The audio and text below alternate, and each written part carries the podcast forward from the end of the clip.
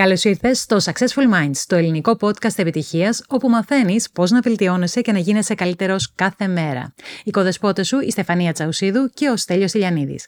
Είμαστε εδώ για να μοιραστούμε μαζί σου γνώσεις και τεχνικές που χρειάζεσαι για να δημιουργήσεις τη δική σου επιτυχία. Στόχος μας είναι να σε εμπνεύσουμε, να σε ενδυναμώσουμε, ώστε να ανακαλύψεις τις δυνατότητές σου και να αρχίσεις να σκέφτεσαι διαφορετικά, ώστε να γίνεις καλύτερος, πιο ευτυχισμένος και επιτυχημένος άνθρωπος.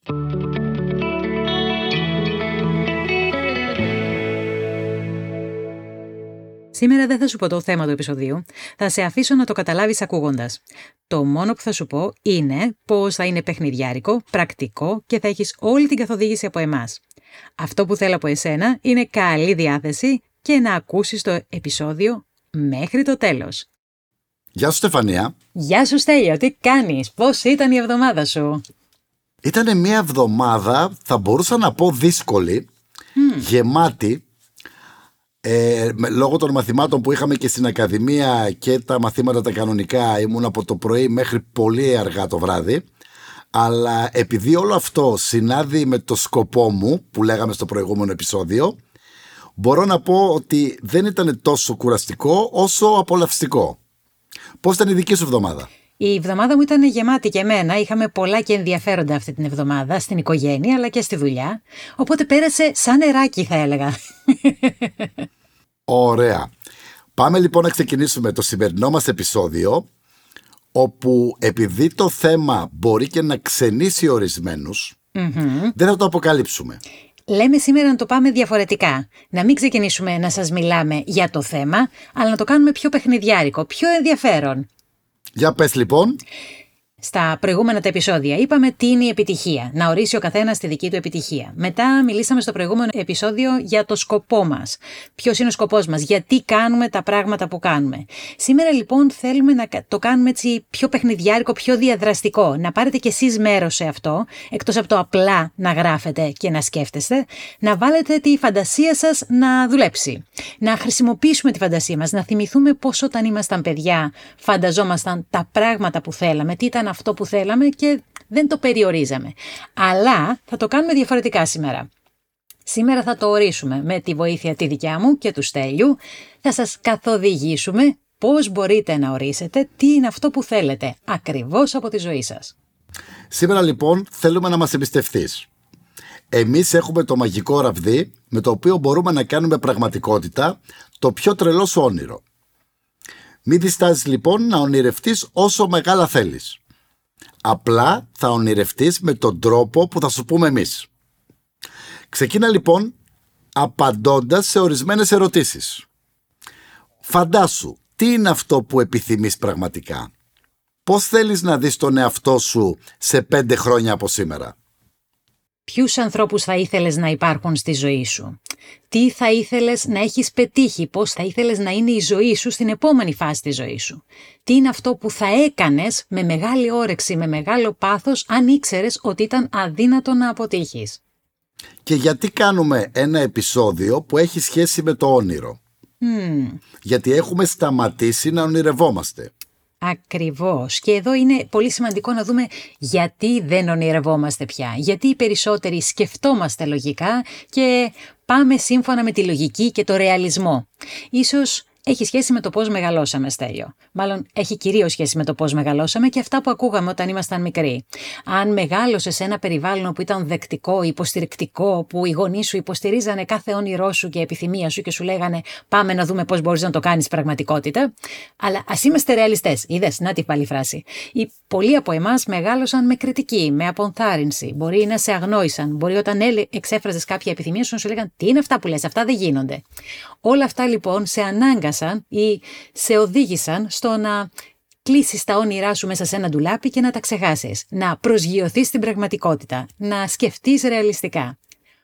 Μπορείς όμως να απαλλαγείς από αυτό. Για πες Τέλειο. Τις περισσότερες φορές οι γονείς προβάλλουν τα δικά τους όνειρα στα παιδιά τους. Χωρίς να τα ρωτήσουν ποια είναι πραγματικά τα δικά τους ή να υποστηρίξουν τα όνειρα των παιδιών. Οπότε λοιπόν έχουμε μπει σε αυτό στο να σταματήσουμε να ονειρευόμαστε. Δυστυχώς συμβαίνει, ναι. Πολλοί από εμάς την πατάνε, να το πω έτσι. Είναι όμως πολύ σημαντικό, είναι πολύ σημαντικό να ονειρευόμαστε. Όχι απλά σαν όνειρο, αλλά με μια συγκεκριμένη δομή. Και αυτό θα πάμε να κάνουμε τώρα λοιπόν. Εμπιστεύσου μας θα το ξαναπώ. Ακολούθησε τις οδηγίες που δίνουμε και θα δεις τι καταπληκτικά πράγματα που θα δημιουργήσουμε σήμερα μαζί.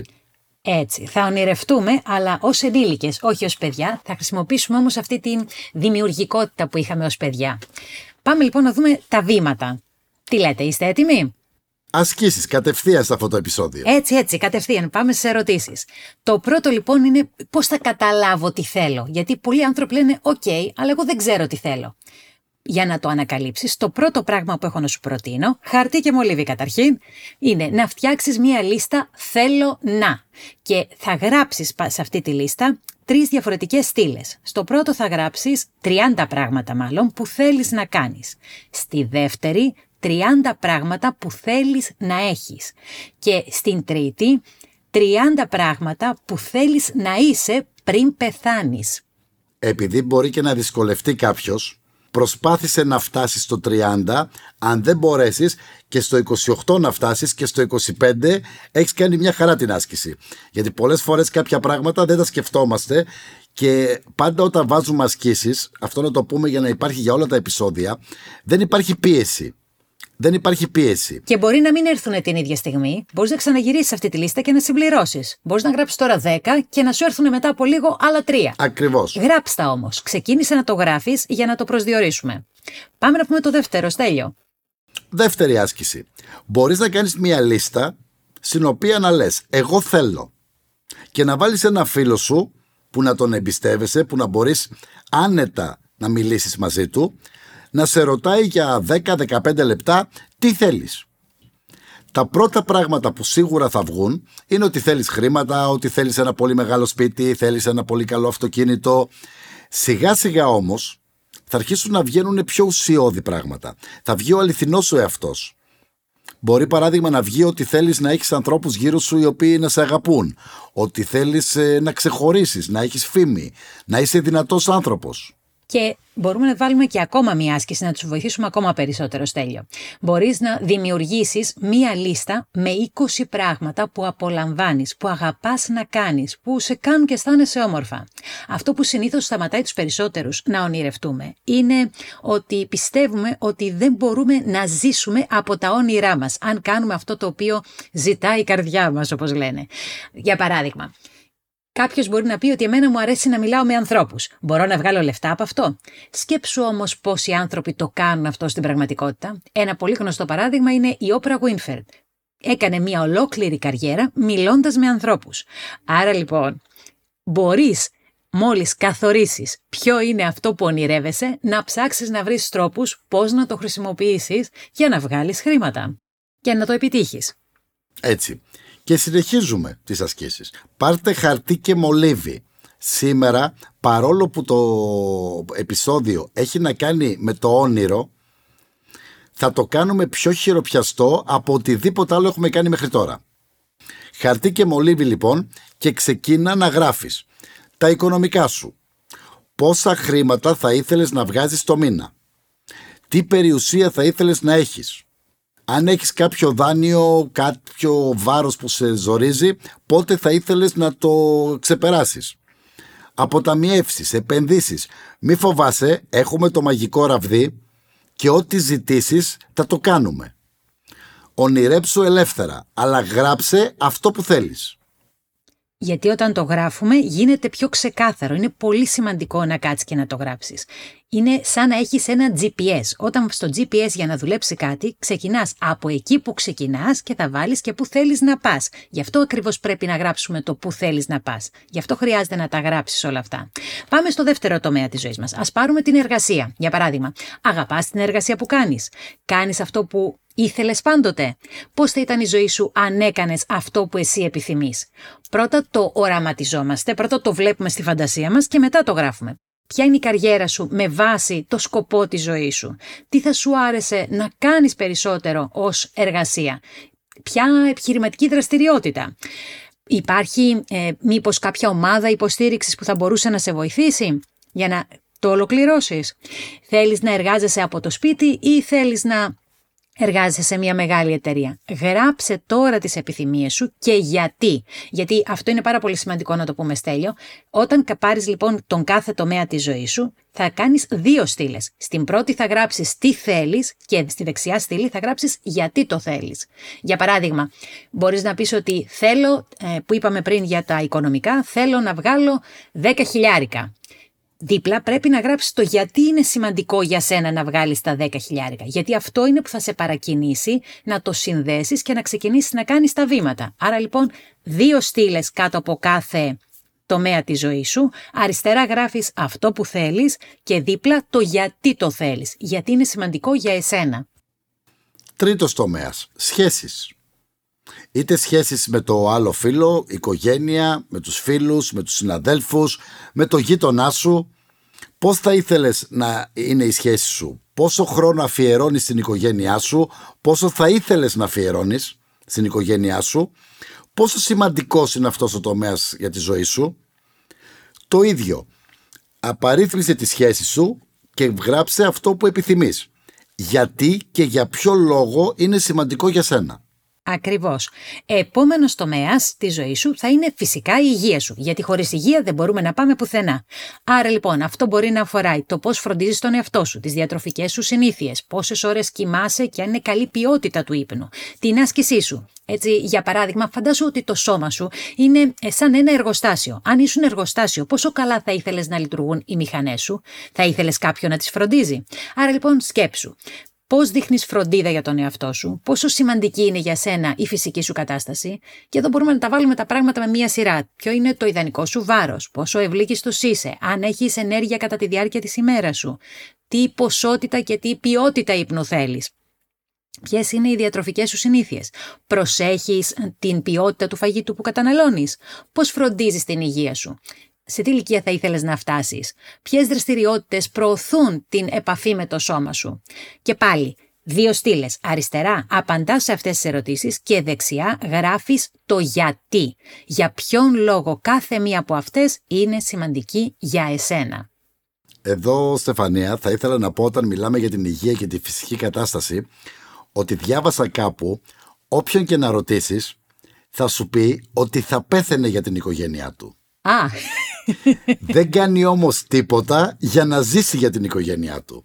Το να προσέχουμε λοιπόν τον εαυτό μας είναι πάρα πολύ σημαντικό. Πιο σημαντικό από το να πεθαίνουμε για την οικογένειά μας. Κυρίως να ζήσουμε για την οικογένειά μας. Ε, έτσι. Πάμε λοιπόν στο επόμενο. Διασκέδαση.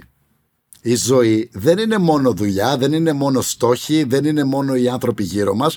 Πρέπει για να ζούμε να διασκεδάζουμε, να έχουμε ελεύθερο χρόνο για μας και να τον απολαμβάνουμε. Οπότε γράψε πώς θα ήθελες να περνάς τον ελεύθερο χρόνο σου. Τι χόμπι θα ήθελες να κάνεις. Ποιες δραστηριότητες είναι αυτές που σου αρέσουν. Τι άλλο θα ήθελες να δοκιμάσεις. Και μην ξεχνάς, έχουμε το μαγικό ραβδί. Ό,τι και να πεις είναι μέσα στα σωστά όνειρα. Δεν υπάρχει σωστό και λάθος. Αρκεί να το καθορίσεις, να είναι ξεκάθαρο. Και πάλι όμως θέλω να το τονίσω. Τα γράφεις στην αριστερή στήλη αυτά και δεξιά γράφεις το γιατί. Να μην το ξεχνάμε το γιατί, αυτό είναι που μας παρακινεί για να κάνουμε τα πράγματα. Επόμενος τομέας στη ζωή σου είναι η προσωπική ανάπτυξη. Ακούγεται έτσι πολύ fancy word αυτή, πολύ παράξενη, αλλά ουσιαστικά είναι πολύ απλά το πώς θέλεις να είσαι εσύ σαν άνθρωπος. Ποιες δραστηριότητες επιλέγεις για να το πετύχεις. Πώς θέλεις να είσαι καλύτερα στη ζωή σου γενικότερα. Πώς θα ήταν η ζωή σου αν είχες την ανάπτυξη που εσύ επιθυμούσες. Ποια ζητήματα θα έλυνες. Ποια είναι η ιδανική εικόνα για τον εαυτό σου. Και αυτό μπορείς να το πετύχεις με διάφορους τρόπους. Για παράδειγμα, όταν ε, είπαμε μπορείς να, κάνεις, ε, μπορείς να το κάνεις για να αισθανθείς καλύτερα, είναι το ότι η γυμναστική που θα επιλέξεις. Μπορεί να κάνεις διαλογισμό, μπορεί να θέλεις να μάθεις μια καινούρια γλώσσα, μπορεί να θέλεις να κάνεις μια καινούρια εκπαίδευση, μπορεί να είναι το ότι κάνεις γιόγκα ή πιλάτες για να συνδεθείς με το σώμα σου, μπορεί να είναι το ότι βάζεις συγκεκριμένα πράγματα να κάνεις μέσα στην ημέρα, έχεις κάποιες συγκεκριμένες ρουτίνες, έχεις μια πρωινή ρουτίνα ίσως ή μια βραδινή ρουτίνα. Μπορεί να είναι το ότι κρατάς ημερολόγιο για τα συναισθήματά σου και ή ένα ημερολόγιο ευγνωμοσύνης, για ποια πράγματα είσαι ευγνώμων κάθε μέρα, το οποίο τονώνει τα θετικά συναισθήματα και αυξάνει την ευτυχία μας. Όλα αυτά λοιπόν αφορούν το πώς μπορείς να αναπτυχθείς ως άνθρωπος. Και εδώ πάει πάλι αυτό που είπε ο Στέλιος πριν, ότι αν δεν θες να το κάνεις για εσένα, Κάντο για τους αγαπημένους σου, γιατί κάθε φορά που βοηθάς, φροντίζεις και βελτιώνεις τον εαυτό σου, γίνεσαι καλύτερος άνθρωπος για αυτούς που αγαπάς και άλλα και για σένα. Έτσι και εδώ έρχεται και η συνεισφορά. Βάλε στα όνειρά σου και τη συνεισφορά. Μπορεί παράδειγμα στα οικονομικά να επέλεξες να έχεις 10.000 ευρώ εισόδημα το μηνα Ένα μέρος από αυτό καλό θα ήταν να το έχεις να το δώσεις κάπου αλλού. Τι θέλεις να αφήσεις σαν κληρονομιά σε αυτόν τον κόσμο; Πολλές φορές και κανονικά το είχαμε πει και στο επεισόδιο για το σκοπο ότι μέσα στο σκοπό μας καλό είναι να υπάρχει και το κομμάτι της συνεισφοράς. Και εδώ λοιπόν όταν ονειρευόμαστε το να βάλουμε τη συνεισφορά, το να βάλουμε την προσφορά, να μην κοιτάμε μόνο τον εαυτό μας είναι πάρα πολύ σημαντικό. Σημείωσε λοιπόν, γράψε τι επιθυμείς, ποια ομάδα θα μπορούσες να βοηθήσεις από ανθρώπους, γιατί και για ποιο λόγο. Και βέβαια εντάξει, πολύ ωραία η συνεισφορά και είπαμε, μας ενδιαφέρει πάρα πολύ γιατί όταν το συνδέεις με κάτι μεγαλύτερο, ενθουσιάζεσαι περισσότερο και ασχολείσαι με μεγαλύτερο πάθος με αυτό. Αλλά να πούμε και για τα υλικά τα πράγματα, τα όσα θέλεις να αποκτήσεις. Δηλαδή υπάρχει τόση αυθονία εκεί έξω, βλέπουμε και θαυμάζουμε όμορφα πράγματα που υπάρχουν γύρω μας. Τα βλέπουμε στην τηλεόραση, τα βλέπουμε σε ανθρώπους γύρω μας, στο, στο περιβάλλον αγαθά που κάνουν τη ζωή μας πιο όμορφη, πιο ευχάριστη, πιο άνετη, πιο εύκολη.